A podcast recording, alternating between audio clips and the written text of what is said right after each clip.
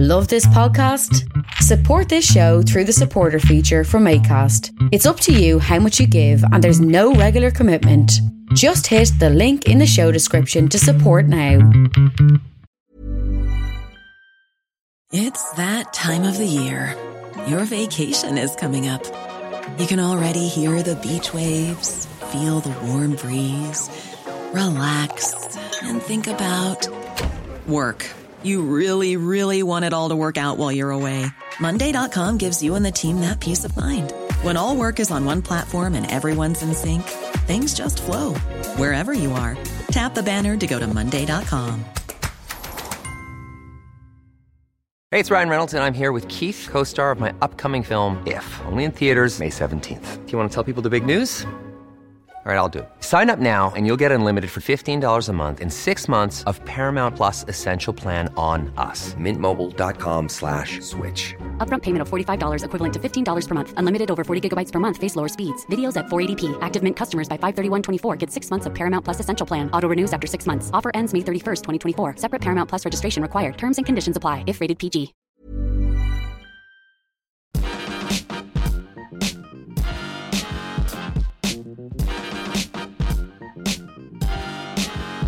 Hello, I'm Tiernan Douieb, and welcome to the Partly Political Broadcast, episode 44, a show that is to comedy and politics what the Trump administration's alternative facts are to actual real life facts.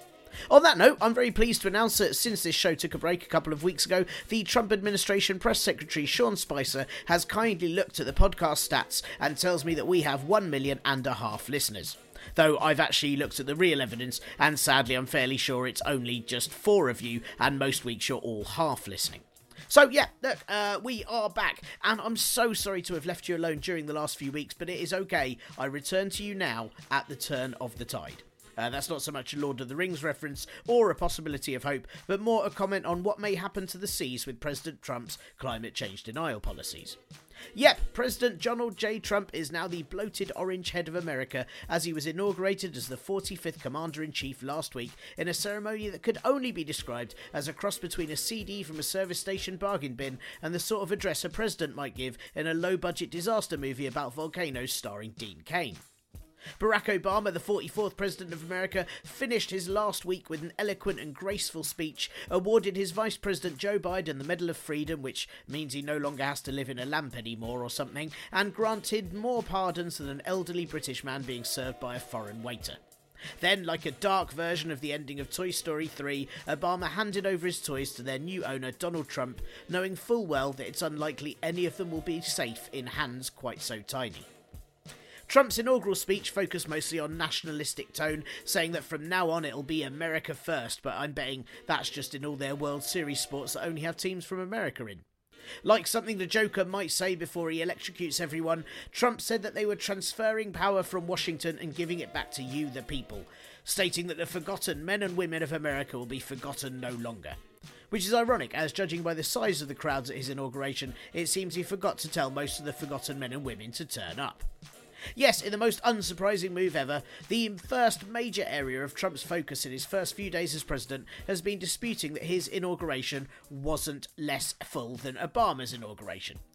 Despite newly appointed White House press secretary and baked bean with hair Sean Spicer stating at press briefing on Saturday there was no way to count how many people attended the inauguration, uh, he also said that the pictures that the press showed, uh, comparing them to an Obama's one, were completely wrong and that a million and a half people definitely were there. A million and a half is a ludicrously hyperbolic number just to throw out, and you sort of wonder if Trump is going to come back from his first G7 meeting saying that he met with a million and a half world leaders. Spicer said the press and everyone that had been there and used their own eyes and ears and said otherwise were lying and wrong, because there's no better way to empower the American people by denying they have any credibility whatsoever. Crowd scientists how do I become one of those? I'm asking for some friends. Crowd scientists have stated that Trump definitely had vastly less people at his inauguration than Obama did, but also that the Global Women's March on Saturday had far, far more people at their Washington protest than people came out for Trump the day before. Well, I suppose technically those protesting were there for Trump, but just not in the way that he might have wanted. You get the feeling the only way Donald Trump will ever really be a crowd pleaser was if he was in the stocks. According to the counselor to the president and regular flame retardant pant wearer Kellyanne Conway, she told NBC the White House were not lying about the crowd size at the inauguration, they were just giving alternative facts. Hmm, yeah. In the same way, I guess you might not have hit someone with your car, you were just giving them an alternative lift. Or how me sitting down all day is just doing alternative exercise. And how it really seems that with him already lying just a couple of days into government, Donald Trump is definitely going to be alternatively great for America as their president. Meanwhile, in the UK, Theresa May has finally set out her Brexit plans, and it seems they are to leave the EU entirely as well as leave the single market, but to somehow make sure that Britain still has access to the single market. Essentially, she has told the European Union she doesn't even want to be friends anymore, but they'd better be ready when she booty calls at 2am drunk and needs it bad. May has told the EU that they need to give the UK a fair deal or they'll be crushed. And you know, I'm sure a tiny island whose main exports now appear to be providing the rest of the world with top quality political fast straight from our parliament, you know, I'm sure we have all the power when negotiating with a union of 27 countries, right? It reminds me of a kids' comedy show I did a few years ago where a seven year old boy told brilliant comedian Nick Doody that he could definitely kill him using karate that he'd made up himself. Oh, and it turns out that Downing Street covered up a serious malfunction with the British weapons deterrent system Trident just a few days before MPs voted to spending £40 billion updating it. It seems much like most of the government's economic plans, the missile veered completely off target in its first test in four years. Though, let's be fair, if you'd had four years off, you'd be a bit rusty too, right? I mean, I've only been away for two weeks and I know exactly how it feels. Would MPs have voted differently if they'd known about this test? Defence Secretary Michael Fallon refused to answer any questions about the nature of the test, but told Parliament that it definitely was a success, which I guess means the missile was meant to fire straight down the centre, but instead went far off to the right. I was against renewing Trident on account of it being an outdated system and costing money that could be used for public services, but now I know it has the potential to backfire like a karma driven Acme bomb. I say, hey, what the hell, let's keep it. Phew, so that is a few bits, but loads more to catch up on in this episode, including a more in depth Brexit fallout and some uh, comments on the Trump movement so far. Yes, yes, I really can't stop finding ways uh, to try and make everything he does sound like farting. Trump movement, great. And uh, there's also an interview with top skeptic and fake news exposer Michael Marshall about, well, uh, exposing fake news. Uh, does what it says on the tin. So thanks very much for sticking with the show, uh, despite our little break. Um, it's very, very lovely to be back. I mean, I assume you've stuck with the show. I won't know till this goes out, but hopefully you are listening to this in your ears uh, now, and uh, hopefully you've missed me panicking weekly about the state of the planet and not at all enjoyed ignoring everything that's happened since January the 2nd, uh, which is what I've been doing. I've ignored everything. I had an actual holiday with sunshine and everything.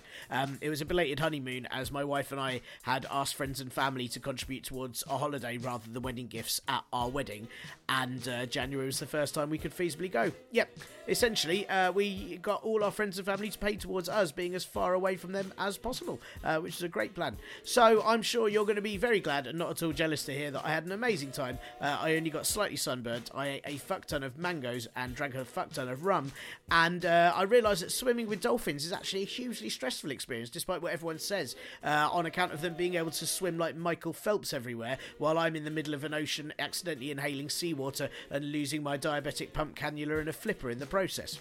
Anyway, uh, I'm all back now, and this podcast is going to be back too for the foreseeable future, unless my wife and I can find a way to get the same sort of gift donations uh, if we renew our vows on a yearly basis. I'm sure there's a way. Uh, speaking of donations, thank you also to uh, all of you who have donated to the Patreon over the past few weeks. It's very, very much appreciated. Um, you'll hopefully notice a slight sound improvement uh, in this week's show, uh, especially in the interview, due to some fancy new soundproof Bluetooth headphones uh, that I have taken to wearing most of the day now, just sort of around the house and that. I'd highly recommend it. It definitely makes watching the news an awful lot better. Um, I'm not sure it's been particularly great for my marriage, but I can't hear if it isn't anyway, so, you know, win win. Uh, if you wish to donate to the Patreon, uh, please head to patreon.com forward slash bro, and I promise I'm going to put any monthly earnings I get in there towards better things for this show uh, and towards being able to take more time to do things for this show. Um, thank you also for the extra few iTunes reviews as well, and if you haven't rated this show on Apple's core site, do you see? Do you see what I did there? Uh, then please do because it does help get new listeners in, uh, which gives me even more reason to do this show. And please, if you keep spreading the word too, to get more people on board. Um, Also, always keen to hear your thoughts on this podcast. Uh, I had in my head that I'd really work over Christmas uh, and on holiday on making the show better, but instead I just drank a lot of rum. So, uh, if you have anything that you think this show can improve on, or guests I should try and get on, then do drop me a line at Parpolbro on Twitter, the Parpolbro group on Facebook, or partlypoliticalbroadcast at gmail.com. If you even think about suggesting that the show needs a new host, though, I will find where you live and I'll post you weird pictures of my knees dressed as Liam Neeson, and trust me, you won't like it. Uh, before we crack on, I'm writing a new show for the Edinburgh Fringe this year because I don't learn from my mistakes. And I'm going to be previewing and touring it all around the country. Uh, so, a few dates I've got coming up already in the diary are uh, Leicester at the Leicester Comedy Festival on February the 9th, uh, which is going to be a very ropey show indeed, but I could do with a nice crowd there. Um, then I've got two shows at Angel Comedy in Islington in London on the 21st and 22nd of February. Then Glasgow Comedy Festival on March the 12th with Bec Hill at the Hug and Pint. And and the best comedy festival in the whole world, the Machynlleth Comedy Festival, on April the 29th. Uh, by which point I should have at least one joke, I reckon. At least one. Uh, there's going to be some more dates soon as well, so uh, I'll bug you about those when they come up. Uh, but if any of those I've just mentioned are near you, please do come along. And details and links to everything are on my own website, tiernandouieb.co.uk. And you can sign up to the mailing list there too, where I mostly tell you to listen to this podcast once a month and come to all those gigs. So, really, probably not worth it unless you love repetition.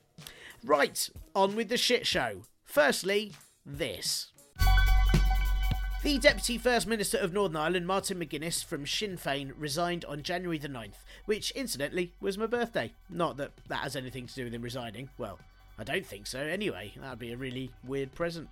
No, uh, Martin McGuinness said he resigned because of the renewable heat incentive scandal, a failed renewable energy incentive that will cost the Northern Irish public £500 million. Uh, the scandal is also known as Cash for Ash, which sounds a bit like a Kickstarter for a 90s indie band. Uh, but it involved a new energy scheme where people would get paid to use renewable energy.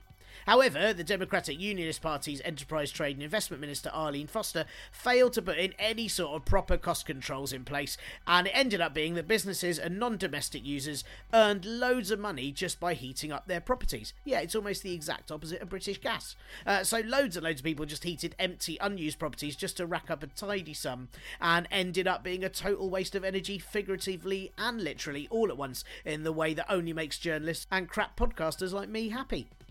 Anyway, to cut a lot of hot air short, uh, Arlene Foster became the first Minister of Northern Ireland, and while it seemed like the cash for ash was entirely her fault, she blamed the new Enterprise Trade and Investment Minister Jonathan Bell as he didn't shut the scheme down quickly enough, mainly because it seems he wasn't in the job at the time, which to be fair is a pretty great excuse as they go. After failed calls for Foster's resignation and a failed vote of no confidence, Martin McGuinness resigned as under Stormont rules and the Good Friday Agreement, if the Deputy First Minister resigns, the whole office ceases to exist. I mean, I assume the building's still there. I don't think it just vanishes. That would be quite magical. Um, what it does means, it means that Arlene Foster is now out of a job as well, because Martin McGuinness has resigned. However, the DUP say that McGuinness resigned in order to just kickstart an early election, which might benefit Sinn Féin, and that is now scheduled for March the 2nd. Though Sinn Féin say that they won't come to an agreement with the DUP regardless of election results unless certain issues are resolved. Uh, due to health reasons, Martin McGuinness isn't going to be running for re election, so at the time of recording, Health Minister Michelle O'Neill is going to take over. But if Sinn Féin and the DUP can't come to an agreement after the election, then the British Conservative government will be in control of Northern Ireland until they do. So, a lot of people gained a lot of money, wasting a lot of energy, and now there's a dispute in Northern Ireland between political factions while a Conservative British government rule over things. Yeah, I'm sure it'll be fine, right? I mean, I suppose that's one less profitable way to heat things up.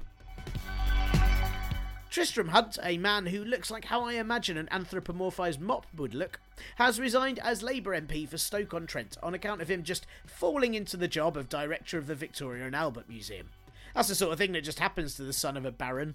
Though, to be fair, a museum actually suits Tristram, as he's trained as a historian, and when he was Shadow Education Minister, most of his policies were extremely ancient and archaic. However, his leaving the Stoke-on-Trent seat is controversial, as just under 70% of the constituency voted leave in the EU referendum, so it's debatable whether it will remain a Labour seat. And what makes it all worse is that the new UKIP leader and evil Moby doppelganger Paul Nuttall is running in the election too, in the hope that UKIP finally get more than one elected MP. Paul Nuttall thinks he has far more in common with the people of Stoke-on-Trent than Tristram Hunt did, though having been to Stoke-on-Trent, I'm not sure that many of them are racist NHS-hating potatoes who failed to be elected to Parliament four times already. Paul Nuttall says he's changed his mind since stating that the NHS should all be privatised and that money that we give to the EU should instead be used for hospitals, quoting about £32 million a day, because he has no idea how facts and figures work. Actual fact checking proves that it's about £9 million a day less than that, so it seems that if Paul Nuttall does get in, the NHS will still be underfunded, allowing it to be privatised even easier, proving that he's actually learned fuck all. The by election takes place next month.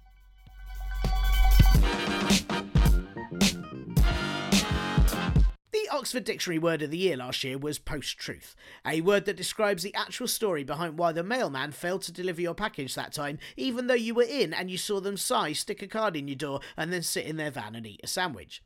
Sorry, I mean post truth is a word that means relating to or denoting circumstances in which objective facts are less influential in shaping public opinion than appeals to emotion and personal belief.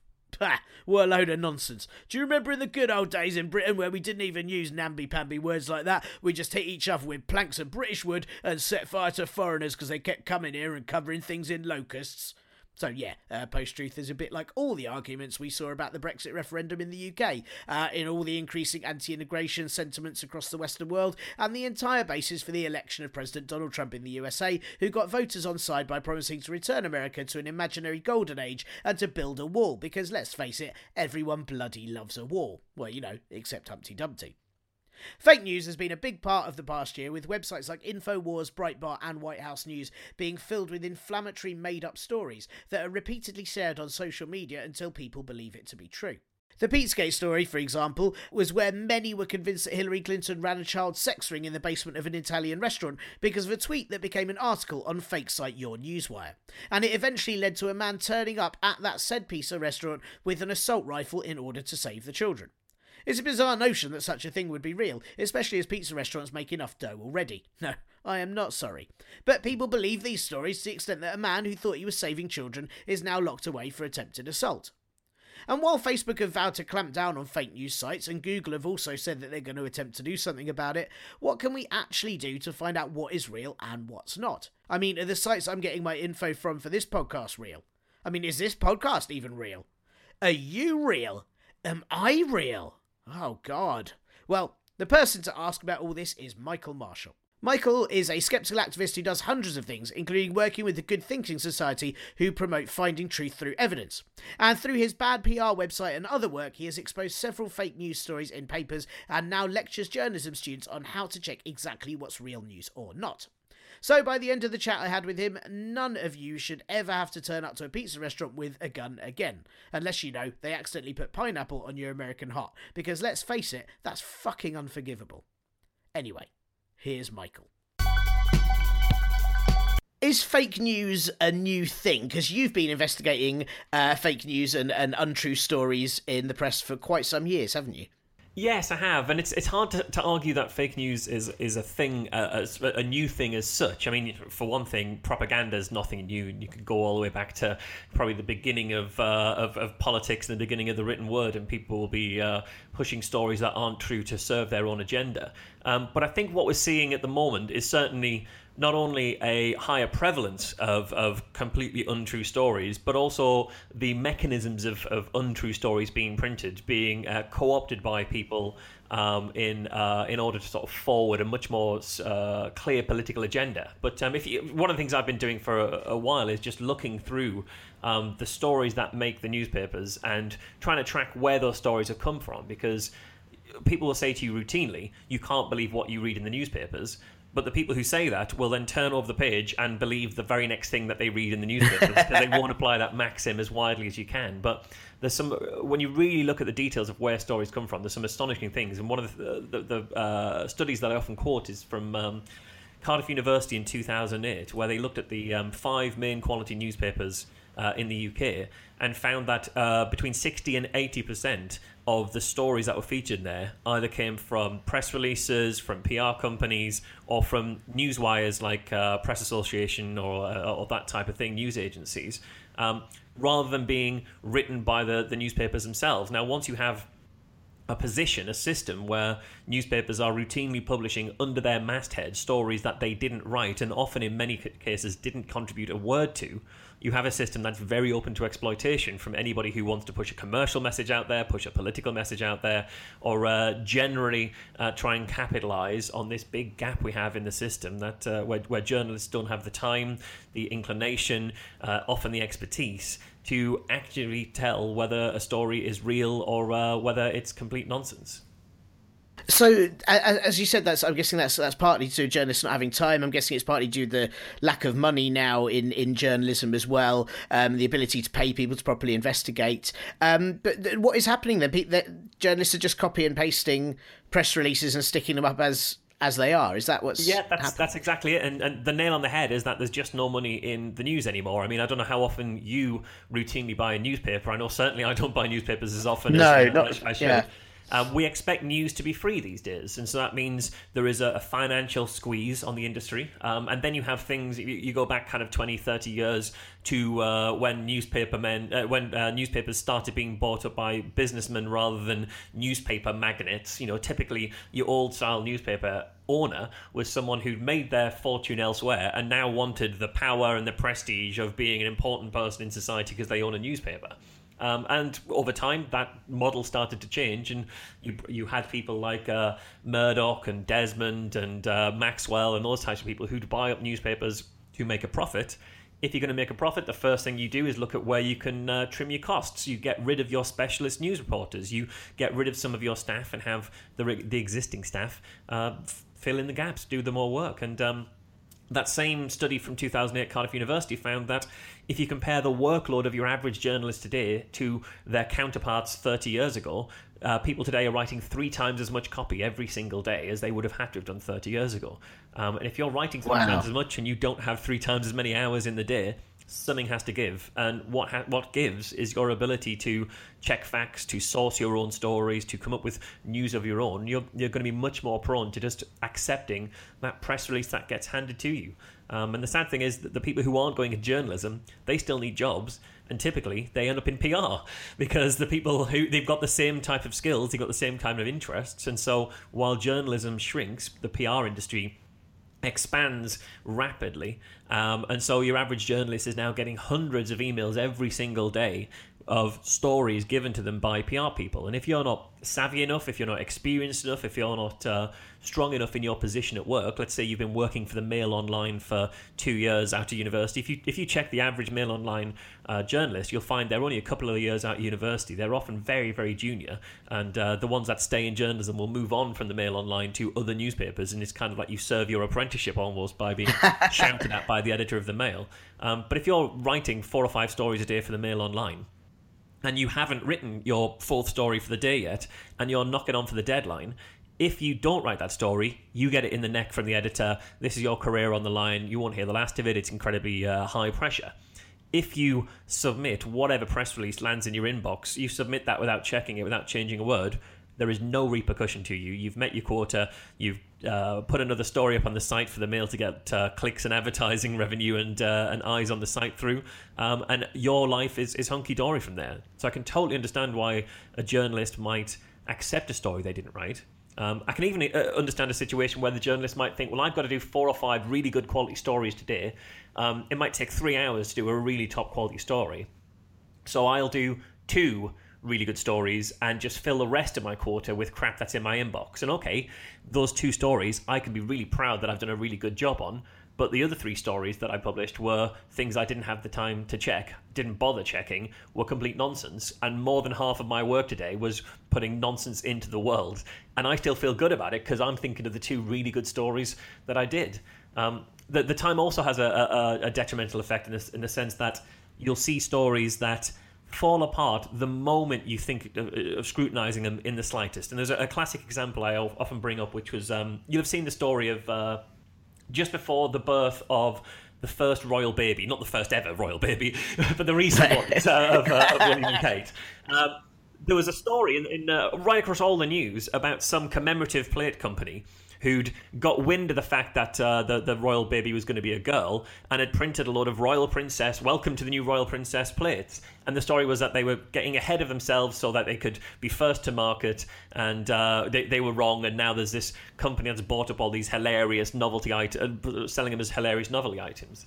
Now, if you scrutinize that story for even a second, you think, in what world is the competitive plate industry so ultra is, is the commemorative plate industry sorry so ultra competitive that you can't even wait for a child to be born before you the print? You miss the market if you wait for the child to be born. That's not a world we live in. Um, and also when you see the plate it's got a picture of a baby on there. That's not the royal baby because the royal baby wasn't born. So in what world are you marketing to an audience who buys commemorative plates is interested enough in the Royals to buy one, but disinterested enough to not give a shit what baby is on there, so long as it says Royal Baby. you know, it falls apart. And it was actually a, a press release that Hawks put out by uh, the, the, company that buys up remnant stock um, of, of random different things, and occasionally put out these bullshit Hawks kind of articles as a way of getting press. Now, this ran in most of the newspapers. It ran in the Mail, the Metro, the Telegraph. All of them loved that story if you examine it for even a second, even in this conversation, we've we've asked at least two questions which make the whole thing fall apart. Um, the, the whole story is very clearly nonsense. But if you're a journalist who is under pressure to fill your quota for the day, why would you go out of your way to put effort into debunking one of the stories that uh, you're thinking of publishing? Because not only are you then missing uh, a story from your quota, but you've wasted some of the time that could be spent on publishing a story. So you've got even less time to publish your quota of stories because you fact checked. So the sure. incentives are all, all to pot. And is there because I mean the, the, problem I suppose with that story as well is that it is very entertaining. Like I like the idea of that happening. Um, but is there are a lot of the stories those sort of uh, you know the stories for fake news are a lot of them the entertaining ones? So they the ones where something ridiculous has been made up in order for you to flick through newspaper, read horror, horror, horror. Oh, that's made me laugh a bit. Or you know, are there just as many that are serious stories that are giving us the wrong impression of how the world works? Well, I, I think it's right across the board, and and often when I write about this, I, have got a site that I uh, run called uh, badpr.co.uk, and I occasionally lecture at um, universities on, as part of their journalism course to actually sort of teach journalists to avoid, teach young journalists to avoid this kind of thing. Um, the ones that I t- typically feature in those uh, in those uh, those kind of stories uh, will be the light-hearted ones or the salacious ones, um, because they're the easiest ones. To, basically, the cheaper the story, the easier it is to spot that it's nonsense. But the mechanisms that allow a story like that to get published exist right up the chain. So the same mechanism that allows a, a nonsense story about a commemorative plate getting published uh, is the, is right up there. That can be used by um, uh, anybody in a position of political influence to push stories into the news. I mean, what you'll find is that the the best PR is done in a very unspoken kind of way, where you've just got a symbiotic relationship with a journalist that you've been working with for years, and they know what it is that you're after, they know what angle uh, you you expect them to take on certain things, and as long as they, you keep giving them quotes, they'll keep playing your angle. Because as a journalist, you need uh, a reliable source of of uh, stories. And, and, this sounds all a bit conspiratorial, so I'll give you a kind of real world example. um, I was talking to a PR guy. Uh, I, I, work in marketing in one of my one of my day jobs, and it's not related to PR, but it kind of brushes up against PR occasionally. And I was talking to a PR guy who had no idea that I write exposés for, of, of PR uh, in my spare time. And he was bragging to me about this. Um, uh, crash that happened with one of his clients who's a, a, trucking kind of company. And so you straight on the phone to w- whichever local paper it was near where the crash happened and said, I'll give you chapter and verse on this entire story as long as you keep the name of the company uh, that the truck was driving for out of the news. I'll tell you everything you need to know about it so long as you keep the name out. If you don't keep the name out, you won't get another story from me ever again. Wow. And because they're a, a reliable, you know, PR companies are a reliable source of stories, especially for local news where you don't have a great deal of, you, you, know, you have even more restricted budgets because if you don't buy national newspapers, you're probably much more, much less likely to buy a local paper as well. Um, would you cut off uh, a source of uh, access to stories um, in order to to just publish this one extra little detail. I mean, I can see why a journalist wouldn't, but the second you make that decision to withhold a piece of the truth uh, because of the the pressures you're under, you are no longer doing kind of ethical journalism, or you're you're ethically compromising yourself as a journalist.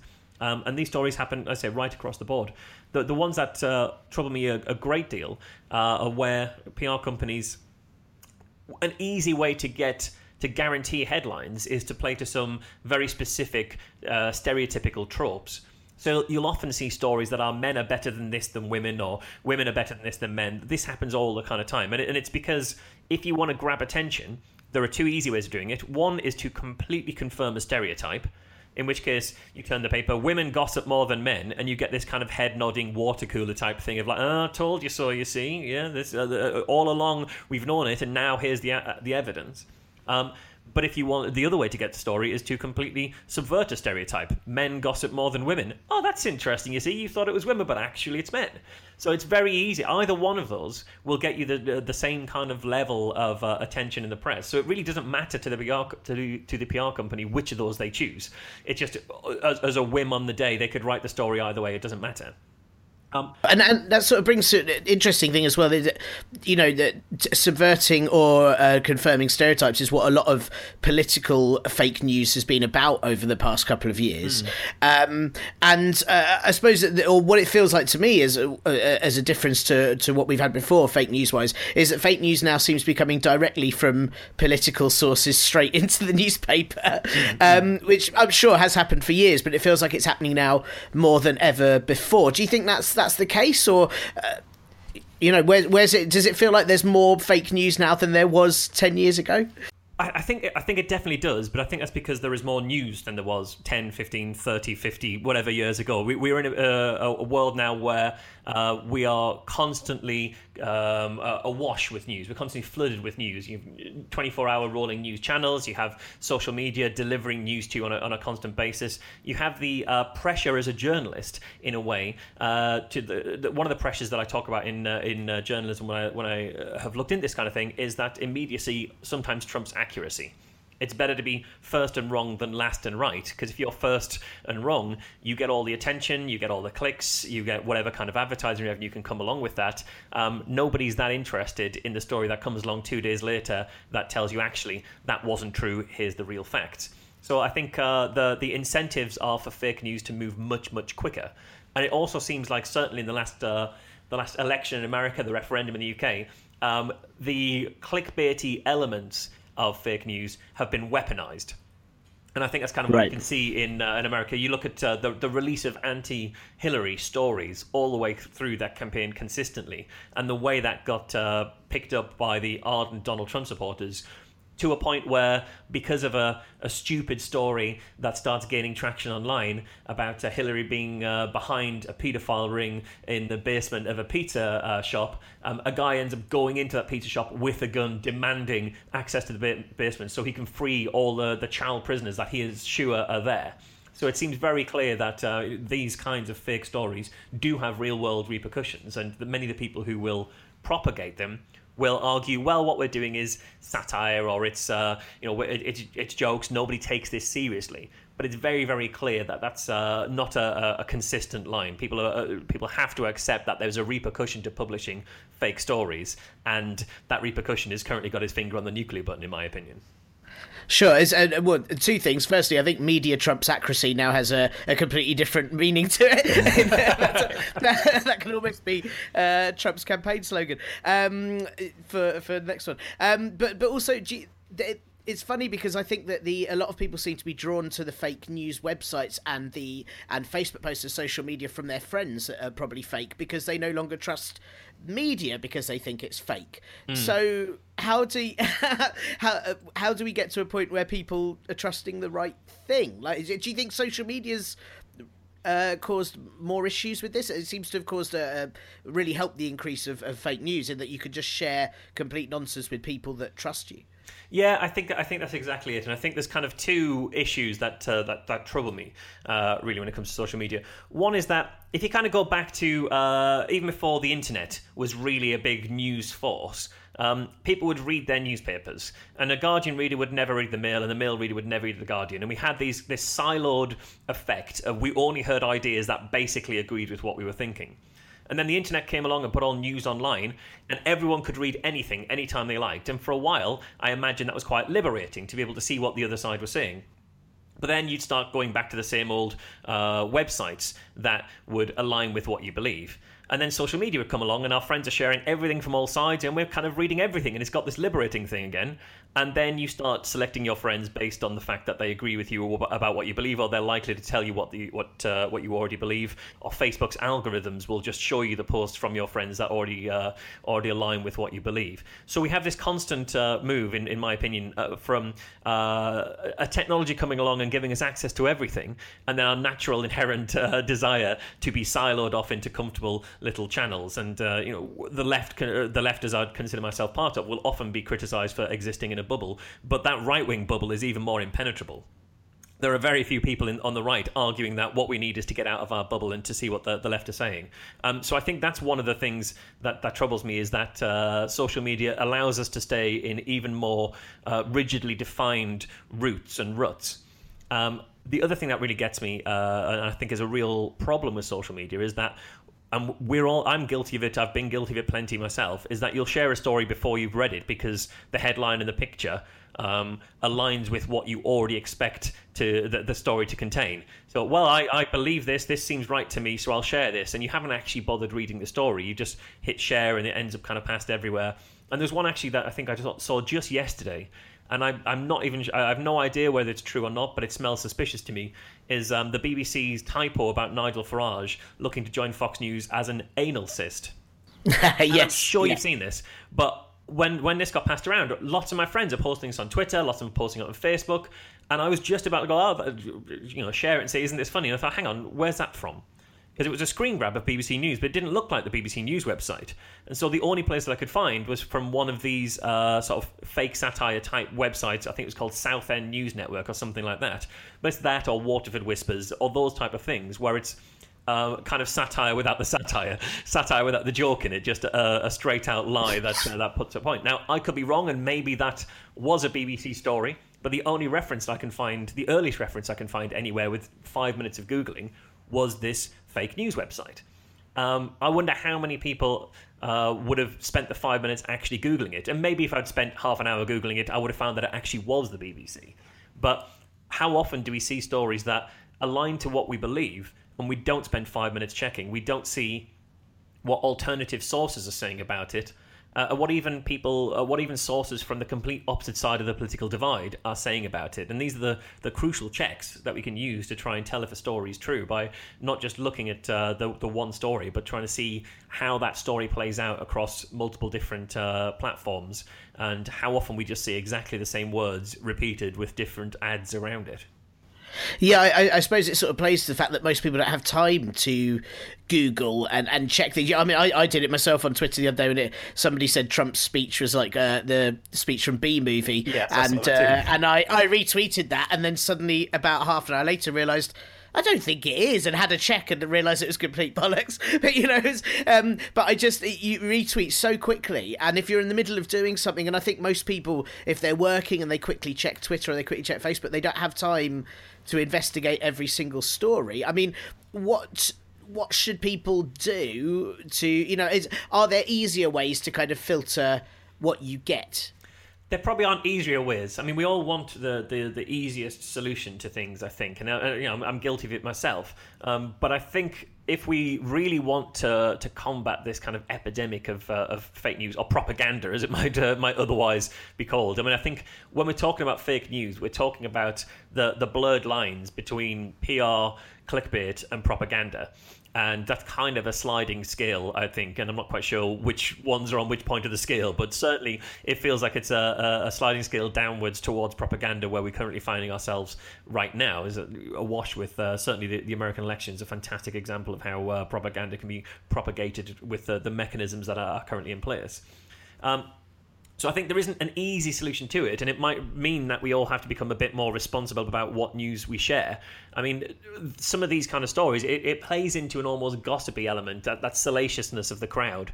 as uh, you see, uh, if you think of the right wing example of it, you see you hate Hillary Clinton because you've been told to hate Hillary Clinton because she's got, you know, got her emails on a private email server. Um, incidentally, we currently have a, a, president of the United States who calls up uh, national leaders from his unsecure iPhone. They don't seem to be as bothered about the, unsecurity, the data security there. So you wonder, you wonder whether they had some other prejudice against Hillary that the emails was just a proxy for. Um, but you've been told to hate Hillary Clinton, and now you see this story about Hillary Clinton actually being really evil and having this death toll over here, and these ch- children uh, that she's uh, responsible for the, the kidnap and torture of or whatever there. Um, in those situations, it's dead easy to just yes, that I you're right. I hate her. Here's another thing I hate about it. It's passing on gossip. But the, the the act of passing on that gossip is to propagate the lie, and you're as guilty of it as the person who came. Hi, I'm Daniel, founder of Pretty Litter. Cats and cat owners deserve better than any old-fashioned litter. That's why I teamed up with scientists and veterinarians to create Pretty Litter. Its innovative crystal formula has superior odor control and weighs up to 80% less than clay litter. Pretty Litter even monitors health by changing colors to help detect early signs of potential illness. It's the world's smartest kitty litter. Go to prettylitter.com and use code ACAST for 20% off your first order and a free cat toy. Terms and conditions apply. See site for details. Hold up. What was that? Boring. No flavor. That was as bad as those leftovers you ate all week. Keke Palmer here, and it's time to say hello to something fresh and guilt-free. Hello Fresh. Jazz up dinner with pecan-crusted chicken or garlic butter shrimp scampi. Now that's music to my mouth. Hello Fresh. Let's get this dinner party started. Discover all the delicious possibilities at hellofresh.com. Hey, it's Ryan Reynolds, and I'm here with Keith, co star of my upcoming film, If, only in theaters, May 17th. Do you want to tell people the big news? All right, I'll do. Sign up now and you'll get unlimited for $15 a month in six months of Paramount Plus Essential Plan on us. Mintmobile.com slash switch. Upfront payment of $45 equivalent to $15 per month. Unlimited over 40 gigabytes per month. Face lower speeds. Videos at 480p. Active Mint customers by 531.24 get six months of Paramount Plus Essential Plan. Auto renews after six months. Offer ends May 31st, 2024. Separate Paramount Plus registration required. Terms and conditions apply if rated PG. Came up with it. Um, so I think we have to restrain the part of ourselves that wants to the, the kind of the goading crowd element of isn't look at this story here about this person that I hate. I don't care if it is true whether David Cameron stuck his dick in a pig or not. I'm going to pass it on because it, I like the idea that it is true. Maybe we, we need to be a bit more responsible and uh, and not pass these things on as if they're absolutely true. Um, but the other thing is we need to check multiple sources on stuff. I mean, this is this shouldn't be a radical suggestion. It's what we were all taught in history class, um, unless we were going to be following Michael Gove's uh, history curriculum when he was looking to rewrite that and take away the the, the, the checking of sources from uh, history. Um, it's what we know is the the way of uh, of telling what's true. Who is saying this? Why might they be saying this? Why might they be an untrustworthy source? These are crucial skills um, when we're evaluating history, and they're crucial skills as we're evaluating the uh, ever-changing and rapidly moving president, uh, present that the, the online world gives us uh, uh, uncomfortable levels of access to. We'll be back with Michael in a minute, but first. Oh, say, can you see? It has all gone to shite. So, after months of contradictory positions, incoherent speeches, Michael Flatley, and weirdly dubious intelligence reports on how Donald likes Russian prostitutes to wee on the bed, we are now in the first few days of President Trump's time in office. And whether those leaked intelligence reports were true or not, willingly choosing to sleep in a bed of piss feels like the perfect analogy for what America has voted to do for the next four years. Okay, quickly skipping past lying about how many people were at Trump's inauguration, uh, something Sean Spicer has actually backtracked on slightly in his first official press briefing today, uh, or skipping over the fact that uh, Trump did a speech in the memorial room at the CIA headquarters that barely acknowledged employees who died in service and instead went on about on about how great his own inauguration was and how the press are all liars, or how the press secretary said that they then gave him a five minute standing ovation afterwards, even though CBS News says that the Trump team actually brought a group of 40 of their own uh, who sat at the front and they were the ones applauding and cheering. Also, skimming over the fact that I read Jon Ronson's psychopath test recently and that Trump hits every single one of the 20 items on the Hare PCLR checklist to see if someone has psychopathic tendencies, and avoiding how weird his relationship with the Melania is, or how his entire family look like they probably have a special room in their homes where they feed on dead bodies, or how his press secretary says he isn't focused on statistics, just on Americans doing better, though without statistics, how will he ever know if they're doing better? Forgetting all of that, right? Forgetting all of that for a minute, I thought on today's show it was most important to look at some of the policies that Trump seems to already be signing off on, and other indications of what he might do over the next 100 days, let alone four years.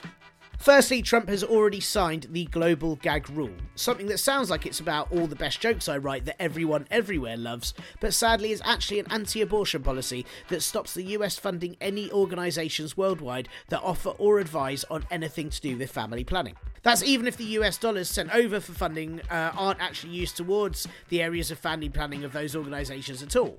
So that's $600 million a year that now won't help over 21 million women a year in developing countries or those in conflict that currently have unsafe abortion methods.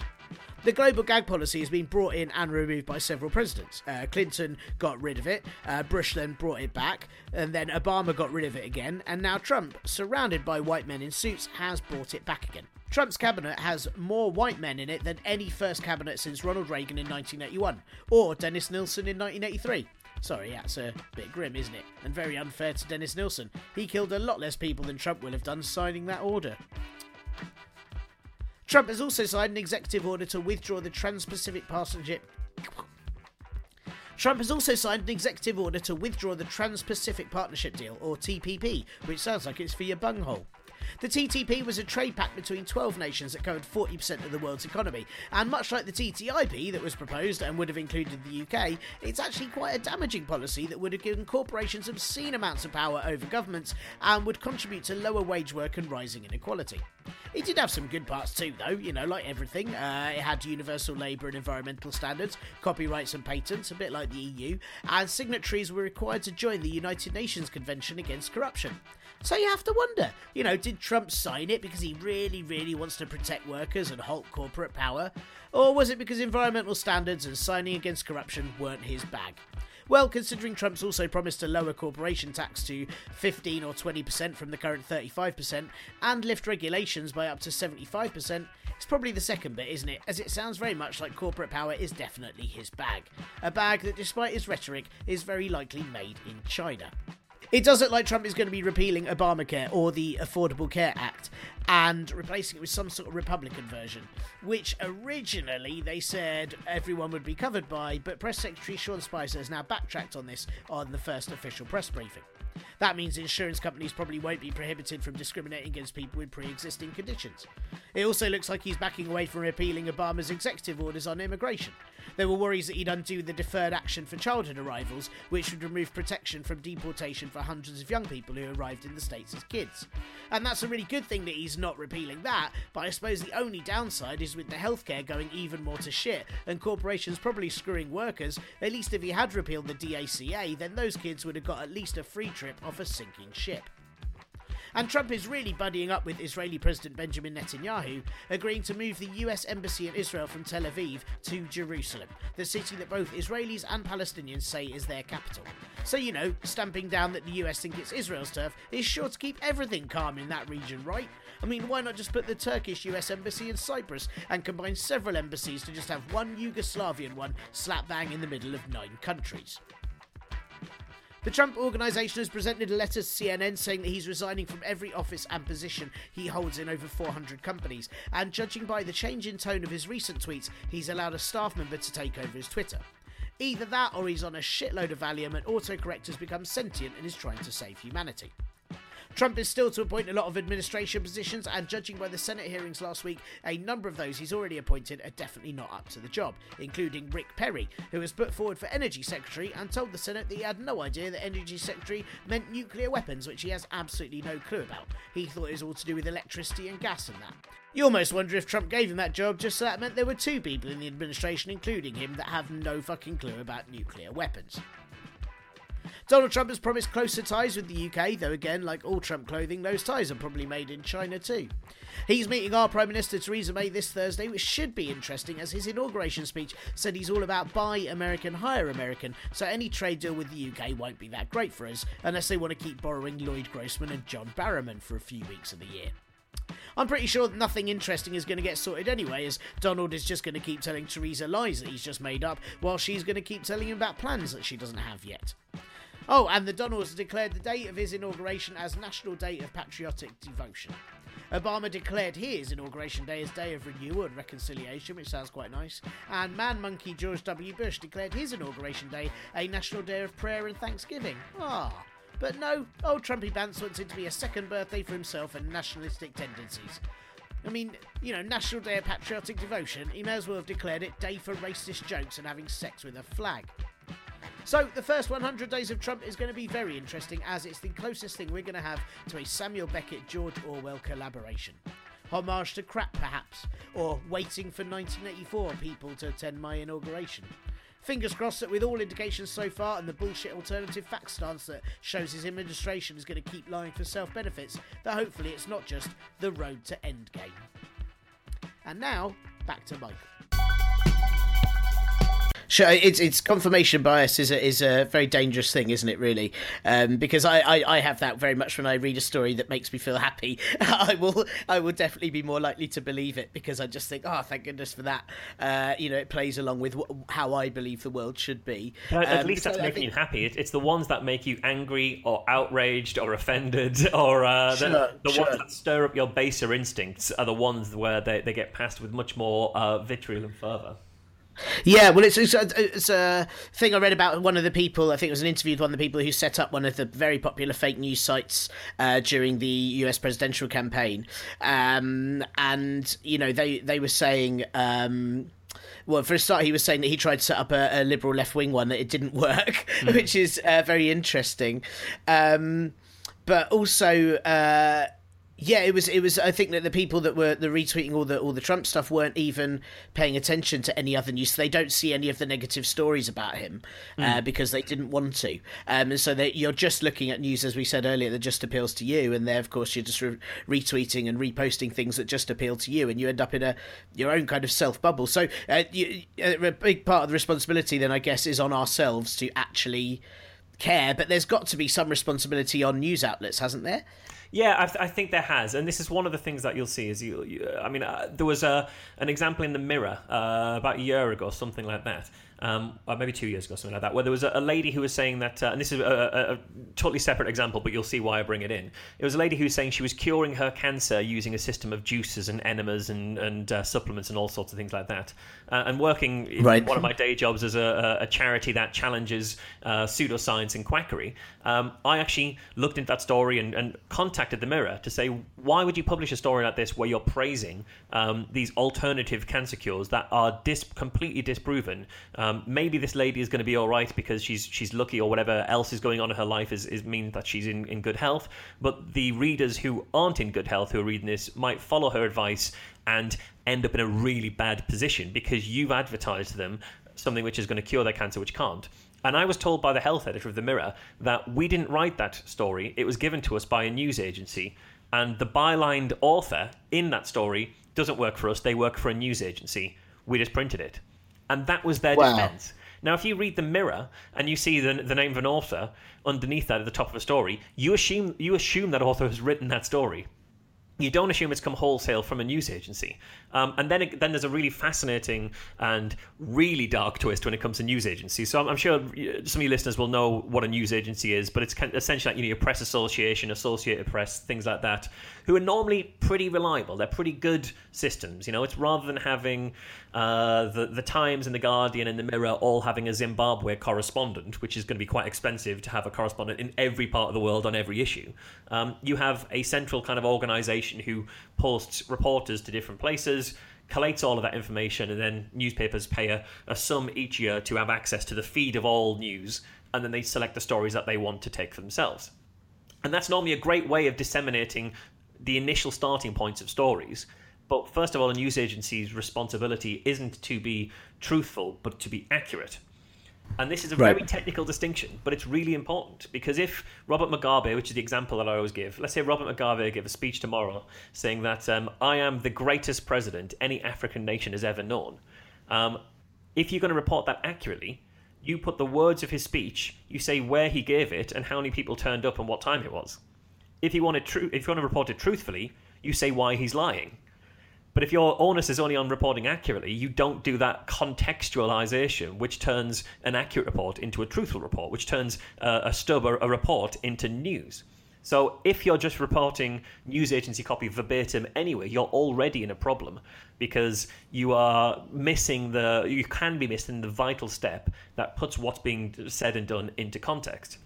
Then you have Sure, the issue that yeah. um, the majority that so many news agencies now are actually uh, filled with an awful lot of press releases and PR from commercial PR companies because they know if they can't get it to the journalist, they'll put it in the news agency instead, and the journalist will trust the news agency regardless. And we're even in a position where PR companies buy up news agencies. So they'll put out maybe four real stories, and then the fifth one will be one of their commercial PR pieces that they couldn't get past the journalist when they tried directly. So they'll pop it in their news agency instead, and suddenly it gets printed verbatim. Wow, I mean, because it's it, that the, the thing of uh, accuracy over truth. I guess that's why you know this past weekend we've had the story of uh, uh, President Trump's press secretary Sean Spicer has said uh, that the press have lied about how many people turned up to the inauguration uh, and that it was less than Obama had. Um, and I've seen people again, uh, mainly across social media, sort of criticise news news agencies for not saying they're telling lies. Um, but I guess if they're just reporting accurately, they just have to report what Sean Spicer said. They don't have to report the truth of what he said or the or the uh, the facts of it. Yeah, essentially, yes. I mean, that's what a journalist should do.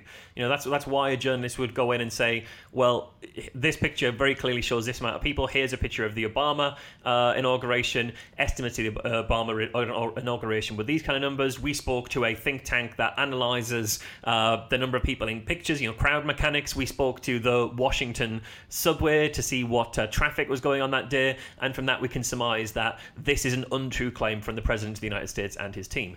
That's journalism. The bit before that was reporting. What what you know you report what is said and and uh, and how it's said. Um, that line is incredibly important and needs to be preserved. And the more that line blurs, um, the more we will just accept the the claims of outright propagandists. And it's very very clear that the Trump team has absolutely no problems with lying. And that's been true throughout his uh, campaign. It looks like it's going to be true throughout his presidency. And it's it's uh, even more important then that uh, the, the news media in America and around the world um, prick the bubbles of those lies because we, we, we can't allow propaganda to, to go unchecked in that way.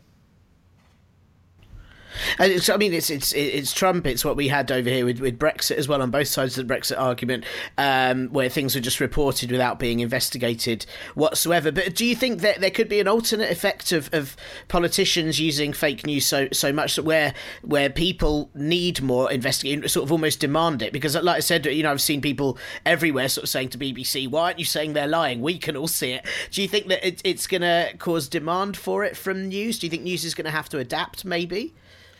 I think it's very, very hard. I'd like to say yes. Um, yeah, I'd- I'd like to say yes, absolutely. But I think there's there's a couple of issues that are holding us back from that. One is that the budgets aren't going to go up for news agents, uh, for news uh, news companies, new public publishers. Um, I don't see a world in which there is a sudden swing back towards everybody giving newspapers money again. I just don't see that world happening. Not not in, to the same degrees that it used to be. No, I don't see a world where we're all either buying newspapers every day and having a, a bit of dead tree delivered to our house with some words on it on a, on a daily basis, or where we're all en masse subscribing to to online news. So I think that's already going to be an issue. Is that the budgets aren't going to go up for the kind of fact checking, independent sourcing of stories that would be required. Um, and yes, there may well be uh, organizations that step into the breach, people like um, Full Fact and, and fact check organizations, things like that. But those are reactive rather than proactive. So they are the story that comes along a day later, or as quickly as they can, um, that debunks a story that's already passed its way around the world a couple of times and you know been shared on Facebook a million times and, and had the level of uh, of uh, influence and potential damage. And this is one of the things I come back to actually when it comes to PR in the news is that I've had these conversations with people who are very involved in PR and their opinion, but they're they're kind of uh, reading this essentially is oh, my job is to get my client's name in the papers. The angle that I use to do that is the mechanism, is the tool, but it's just a bit of fun. It doesn't matter. It doesn't have an effect. But when you work in PR, your job finishes on that story when it's published. The second you release your your uh, story, your your your message, your client's name, and the, the the strapline and kind of the the hook to the world, that's the end of your job. But for everyone else in the world, that's the the start of that journey.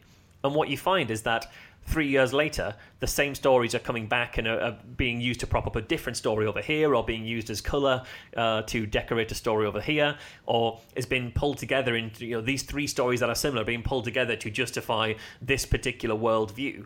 Because you you're, when you're putting out negative messaging and you don't care where it goes because you don't have that kind of onus and there's nobody around to easily fact check and uh, and debunk you once to stop it getting out there um, it can be used in all sorts of ways that you can't uh, you can't predict and uh, you can't justify unless you uh, you have that ethics up front um, so I think that's kind of one angle to it. Um, the other thing that I that I, makes me uh, pessimistic about the idea that the news is suddenly going to get much much better, or there's going to be a, a big clamour from the public to improve the, the level of veracity and accuracy in the news, is that you'd need to uh, be just as demanding and challenging about the stories you agree with and we're just not going to do that. And you see that on sure. Uh, you, see that when you, you come to the uh, the Brexit uh, debate. I don't see many Leave voters who are saying, "Oh, well, the Remain was all Project Fear." I don't see them saying, "But actually, why didn't the BBC challenge a 350 million pounds a, week story?" Or, or, any of the other uh, lies, the outright lies that were told by the Leave campaign. I don't see Leave voters challenging that because they won, so it worked, so it doesn't matter. You know, I don't see Trump voters challenging uh, in great number the claims that Trump uh, is making. I don't, and you see it even in the division within Labour. You have both sides of this uh, in- increasingly uh, embittered and uh, battle between two sides of the Labour uh, dispute. And I don't see them arguing for the news to debunk the lies on their side because these ones maybe I don't know their lies because I agree with them because they agree with me, um, or maybe I reckon they're maybe I think they're a necessary lie, a, useful lie. It's like, well, yes, that's a bit of a bend of the truth, but it gets to where we want to be, so isn't that all all right? Um, so yeah, I think until I just don't see a, a situation where we can influence people's uh, dedication and devotion to accuracy to the to the level that we'd need to to radically change the system. And if we did, we'd only change one side and just uh, soften the ground for the other side to, to walk all over. I think. But aren't there any sort of uh, laws or boundaries uh, to you know sort of challenge newspapers on this? Aren't there? There must be some things in place. I know you've you've taken a few newspapers to task, haven't you, about printing fake news? Yeah, it's it's something I try and do uh, quite often. But part of the problem is that you have to identify who's at fault here, and I'm not sure it necessarily I can fully blame the newspapers. I can't blame the journalists because you could say that they're very lazy, but at the same time, they're under such pressure that it must be very hard not to print nonsense. You could blame the newspapers, but they're there to make a profit. Um, if that's the way that they're making a profit because they can't turn a profit any other way, they can't invest more money, it's hard to blame them. You could blame the PR people, but they're just there to do their job. It's hard to blame right. them. So it's kind of like every cog in this wheel is turning the right way, but the whole machine is humans off a cliff. We have yeah. to blame humans. Yeah, that's I it. It's so. humanity's fault. If animals ran newspapers, we'd be fine. Well, I think that's it. But there's two there's two very good examples I think that uh, that show uh, that it's not only that they can't be blamed because they're under pressure. They might just not realize what they're printing is complete nonsense. And uh, my favorite example of it was there was a, a company called, uh, well, there was a couple of stories that appeared in The Sun and The Express and a few other places at the same time, um, weeks apart. And one was saying about how um, women under the age of 30 are much more likely to have a one night stand with a stranger if they're on holiday. And then the other side of that, which came up a couple of weeks later, was that on that particular summer, everybody's sex life was terrible. It was going to be terrible because it was going to be a very rainy summer and it was all going to be miserable and no one was going to have sex because it was all going to be like everyone's going to be feeling down. So these stories were essentially saying go abroad, you'll have sex with a stranger, stay at home, no sex for you. These were put out by a company called misstravel.com, which is a travel dating website which matches men who've got money uh, with women who want to be paid to go on holiday. And so you sign up if you're a man who's not got a woman in your life and you pay a bit of money and you get a stranger to go on holiday with you. And now, obviously, it's clear what they were doing in terms of PR was to say if you join our service and pay for a stranger to go on holiday with you, she'll probably sleep with you. If you stay at home and don't do our service, you're not going to get uh, sex at all. Um, and this is a company owned by a guy called Brandon Wade. It's a pretty sleazy business model. Now, if you're going to be overt about it, that's fine. If everybody goes in with their eyes open and saying this is probably basically borderline prostitution, and everyone's okay with that, and it abides by the law and stuff, then that's a, an interesting conversation to have. But couching it in this kind of story about you know, the weather and about the way that we react to the weather and sociology is a lie. You know, it's it's a it's a falsehood used to kind of perpetrate this uh, this slightly icky agenda. Um, so I started looking for for this guy because he had two other businesses. Miss Travel was one. He had what'syourprice.com, which was an auction dating website where people bid on the girls they wanted to take for a date. Oh, no. And the one who paid the most got to keep her, essentially. Oh, that's and then- horrific. it is all absolutely terrible. And then you've got one which is a uh, sugar dadding, shuddy, sugar daddy dating website called Seeking Arrangements. Um, and these three, so I, I started looking for these three uh, businesses or the guy who owns them in the news. And I think it was in 2012 when I when I did it, uh, or 2012, 13, something like that. And I wrote a piece about it in the New Statesman, I think. And what I found is over the course of 11 months, there were 49 stories promoting these businesses in the British newspapers. Um, and I think it was something like 26 or 27 in the Daily Mail that year, which is one of Wow. in the Daily Mail promoting a borderline prostitution series of businesses. Now, this was the year that the, the Daily Mail were declaring victory in their kind of high profile anti pornography campaign when they had a headline saying, The fight back for decency starts here.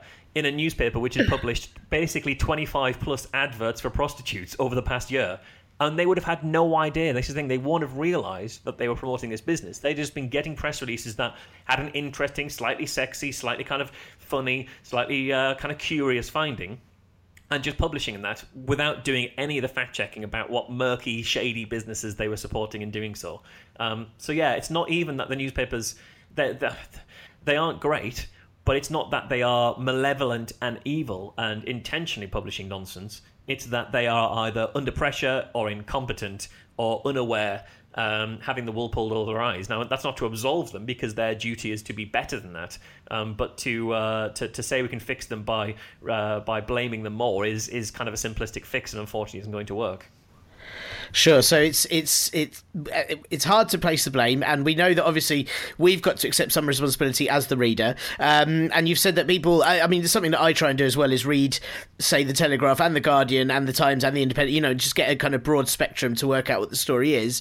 Um, what else can people do to kind of find, I suppose, the real stories? I know that there's Full Fact and there's a couple of places like that. Is there anything else you could recommend that, that the listeners to show uh, should check out um, or do to kind of be more vigilant about it? Well, I think uh, there, there are a couple of things. There's not there's not a direct place I can point to you and say these people are right because the second you do that, you you're identifying a weak point in the chin that uh, that when it goes wrong, you are kind of blinkered to spot. Um, so I think we should. First of all, um, take everything being uh, as provisional until you've got multiple lines of sources on it. So don't just accept something from the newspaper that you read, but accept it from a couple of other newspapers and kind of piece a, a story together. And if you really care about something, don't stop there look a bit further. You know, understand what counts as a credible source. Don't just Google and find the first thing on uh, on Google of uh, some kind of website that has no real standing, saying whatever, because that's how you end up going into pizza shops with a gun, demanding that they release all the child prisoners that they're holding. Um, but looking for multiple lines of, uh, of uh, correlating evidence is, is certainly one thing. Um, support the journalism that you care about because one of the ways that you can uh, you can uh, reward good journalism is by taking up a you know a membership of whether it's the Guardian or the Times or uh, you know I don't know your listeners that well maybe the Express maybe they love the Express and they think everything the Express is. I find that hard. Uh, but yes, pay for the journalism that you care about because uh, th- that at least will arm the better uh, or, or the, the people who represent um, the, the a, a better access to, uh, to to accuracy. It'll arm them with a bit more uh, of a say, a bit more tools to, to question things. Um, and the ultimate thing for me is always question the thing you agree, agree with the most, especially before you hit share on your social media of choice, because it's a small thing to you at that time, and you might think it doesn't matter. But as we've seen over the last uh, last couple of years, but certainly over the last two big elections in uh, the the English-speaking Western world, the accumulation of passing around stories without checking them um, clearly has uh, has a, a, an effect at the end. And uh, uh, apart from apart from yourself and your bad PR website, are there any other uh, websites or groups uh, that you could recommend uh, that people get involved with or follow um, if they're interested again in this sort of thing? Um, oh gosh, that's a hard question. I mean, the, the fact-checking organisation like Full Fact, I think, are absolutely superb, and, and you know, I'd I'd urge everybody to check those out. And there's a, a great um, podcast by uh, uh, the BBC, uh, more or less, which is fantastic work, and people like Tim Harford and, and the, the blog that's associated with the, those are, are fantastic. Um, but I think more than anything, it's uh, having listeners reading the news and looking for nonsense. And I think that's a, that's a good starting point. I mean, a, a very simple way of doing it. I mean, what, what I'm saying is that it's not uh, the the domain of other organisations to check the facts for you. It is possible for people to do it themselves, and, and, a, and a good starting point to illustrate how easy it is to spot nonsense. And it goes back to the commercial PR that I uh, that I talk about a lot is that um, I developed a rule, which I, th- I, think I developed I'm not quite sure. But if you look in the fourth paragraph of a newspaper story, um, even online, and you see a, business name mentioned around about the fourth paragraph, that's the company that paid for that PR to be in the newspaper. Wow. And that's uh, it's a rule of thumb, and it kind of roughly comes back from the, if you think of the days when. Uh, everything was done in layouts on in actual physical uh, printing and co- copy and paste. Meant, oh, sorry, cut and paste meant a pair of scissors and a paste bucket. Um, if you had to go from having a thousand words on that page down to 400 words on that page, your editor needs to be able to get rid of a load of information very quickly. So he just cut across the bottom and leave the, the last couple of paragraphs out, which is why the last couple of paragraphs typically contain less relevant information than the first couple of paragraphs. You kind of sequence your information by importance. So if you're a business who wants to get your uh, company mentioned in the press, you need to be high enough up in the story to survive the cut, but low enough down that you're not in the first line, and therefore makes it really obvious what the commercial interest in this angle is. And well, once you see it, you'll spot it everywhere. And that's just a simple way of pointing out commercial PR. But paying uh, attention to the news with a skeptical eye and uh, a critical eye, I think, is, uh, is, is key, really. That's a that's a fantastic tip. Uh, although if uh, the listeners of the show are reading the Express, um, give up because you'll be exhausted within about five minutes, I reckon. Um, so great. Um, well, the thanks. alien fans, the Express seem obsessed with aliens. I, I, I looked at this the other day. There was something like twenty stories a fortnight in the Express about how there's aliens absolutely astonishing. I don't know. It just shows you the world that they're living in, I suppose. And uh, yeah, it's yeah, it's aliens and Diana's ghost and uh, Im- yes, yeah. immigrants, Diana's ghosts, and aliens. And in a way, I feel like their lives are far more exciting than mine.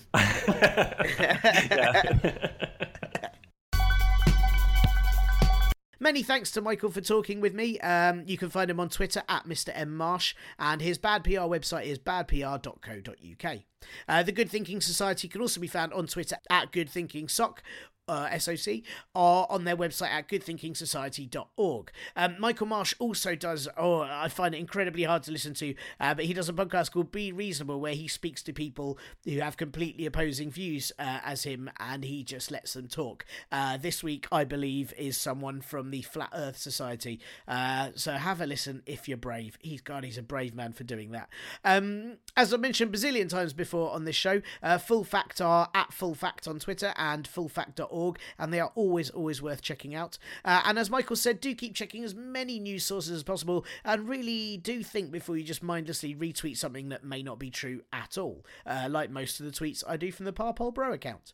Uh, then hopefully, uh, after all that, you should be able to handle the truth better than Tom Cruise fondling Jack Nicholson's nether regions. As always, if you have someone you'd like me to interview or a subject you'd like me to interview someone about, please drop me a line at Parpolbro on Twitter, the Parpolbro group on Facebook, or partlypoliticalbroadcast at gmail.com.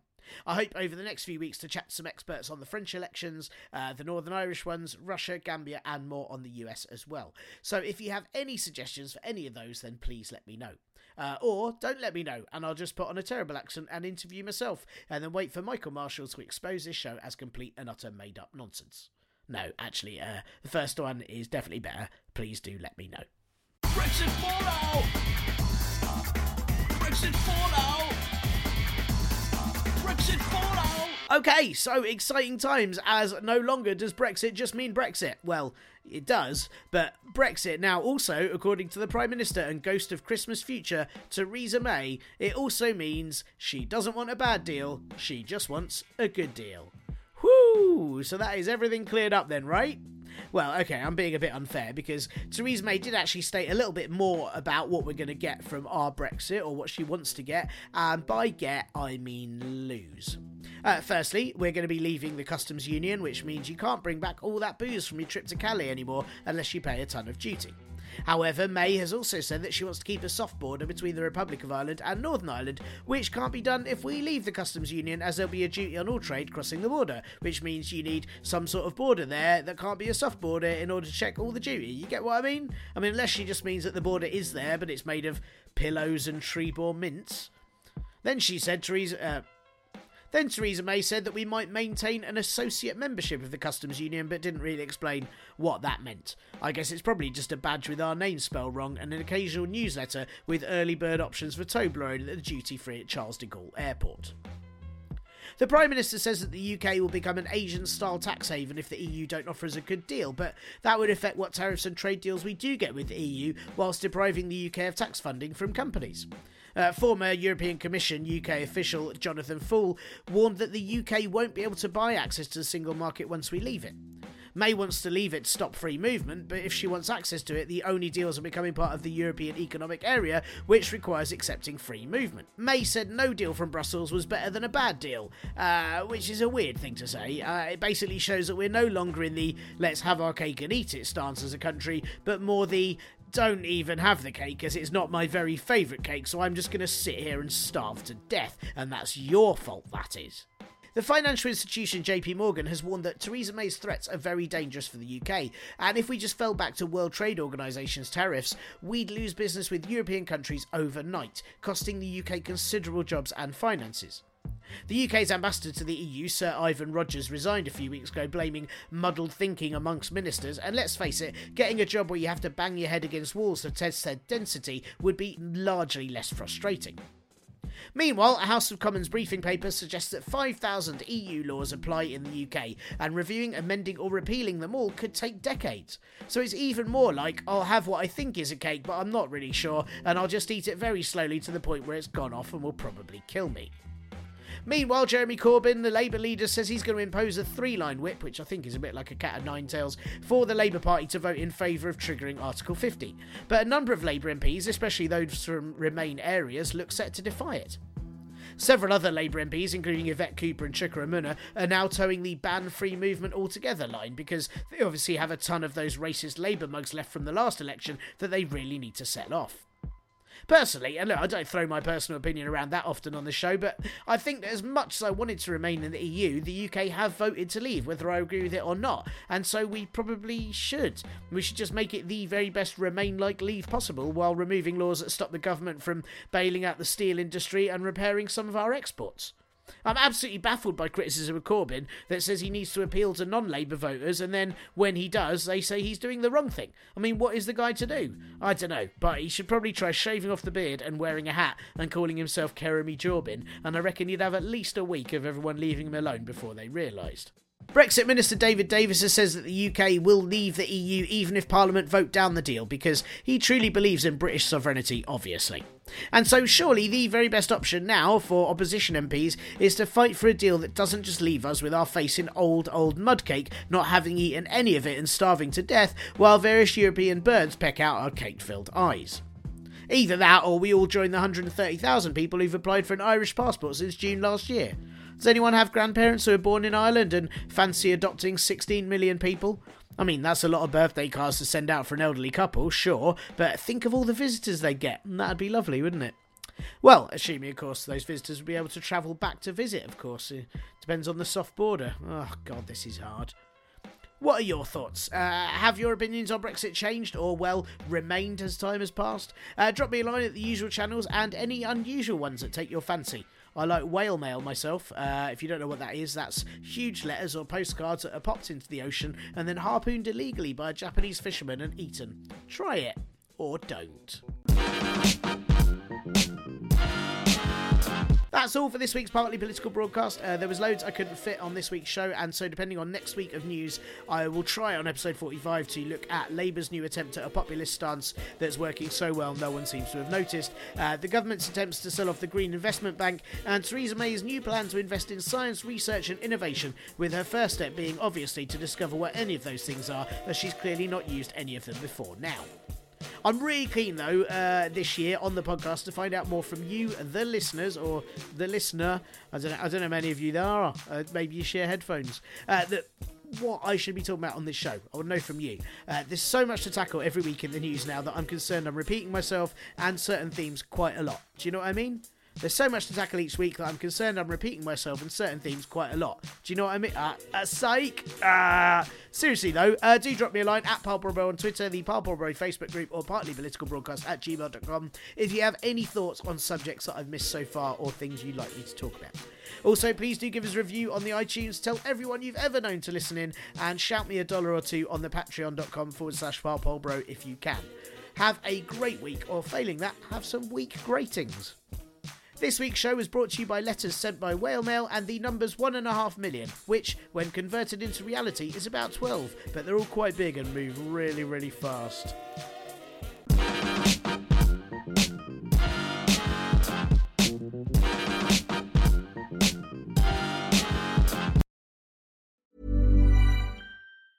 Ever catch yourself eating the same flavorless dinner three days in a row? Dreaming of something better? Well, HelloFresh is your guilt free dream come true, baby. It's me, Keke Palmer. Let's wake up those taste buds with hot, juicy pecan crusted chicken or garlic butter shrimp scampi. Mm. Hello Fresh. Stop dreaming of all the delicious possibilities and dig in at HelloFresh.com. Let's get this dinner party started. Even when we're on a budget, we still deserve nice things. Quince is a place to scoop up stunning high end goods for 50 to 80% less than similar brands. They have buttery soft cashmere sweaters starting at $50, luxurious Italian leather bags, and so much more. Plus, Quince only works with factories that use safe, ethical, and responsible manufacturing. Get the high-end goods you'll love without the high price tag with Quince. Go to quince.com/style for free shipping and 365-day returns.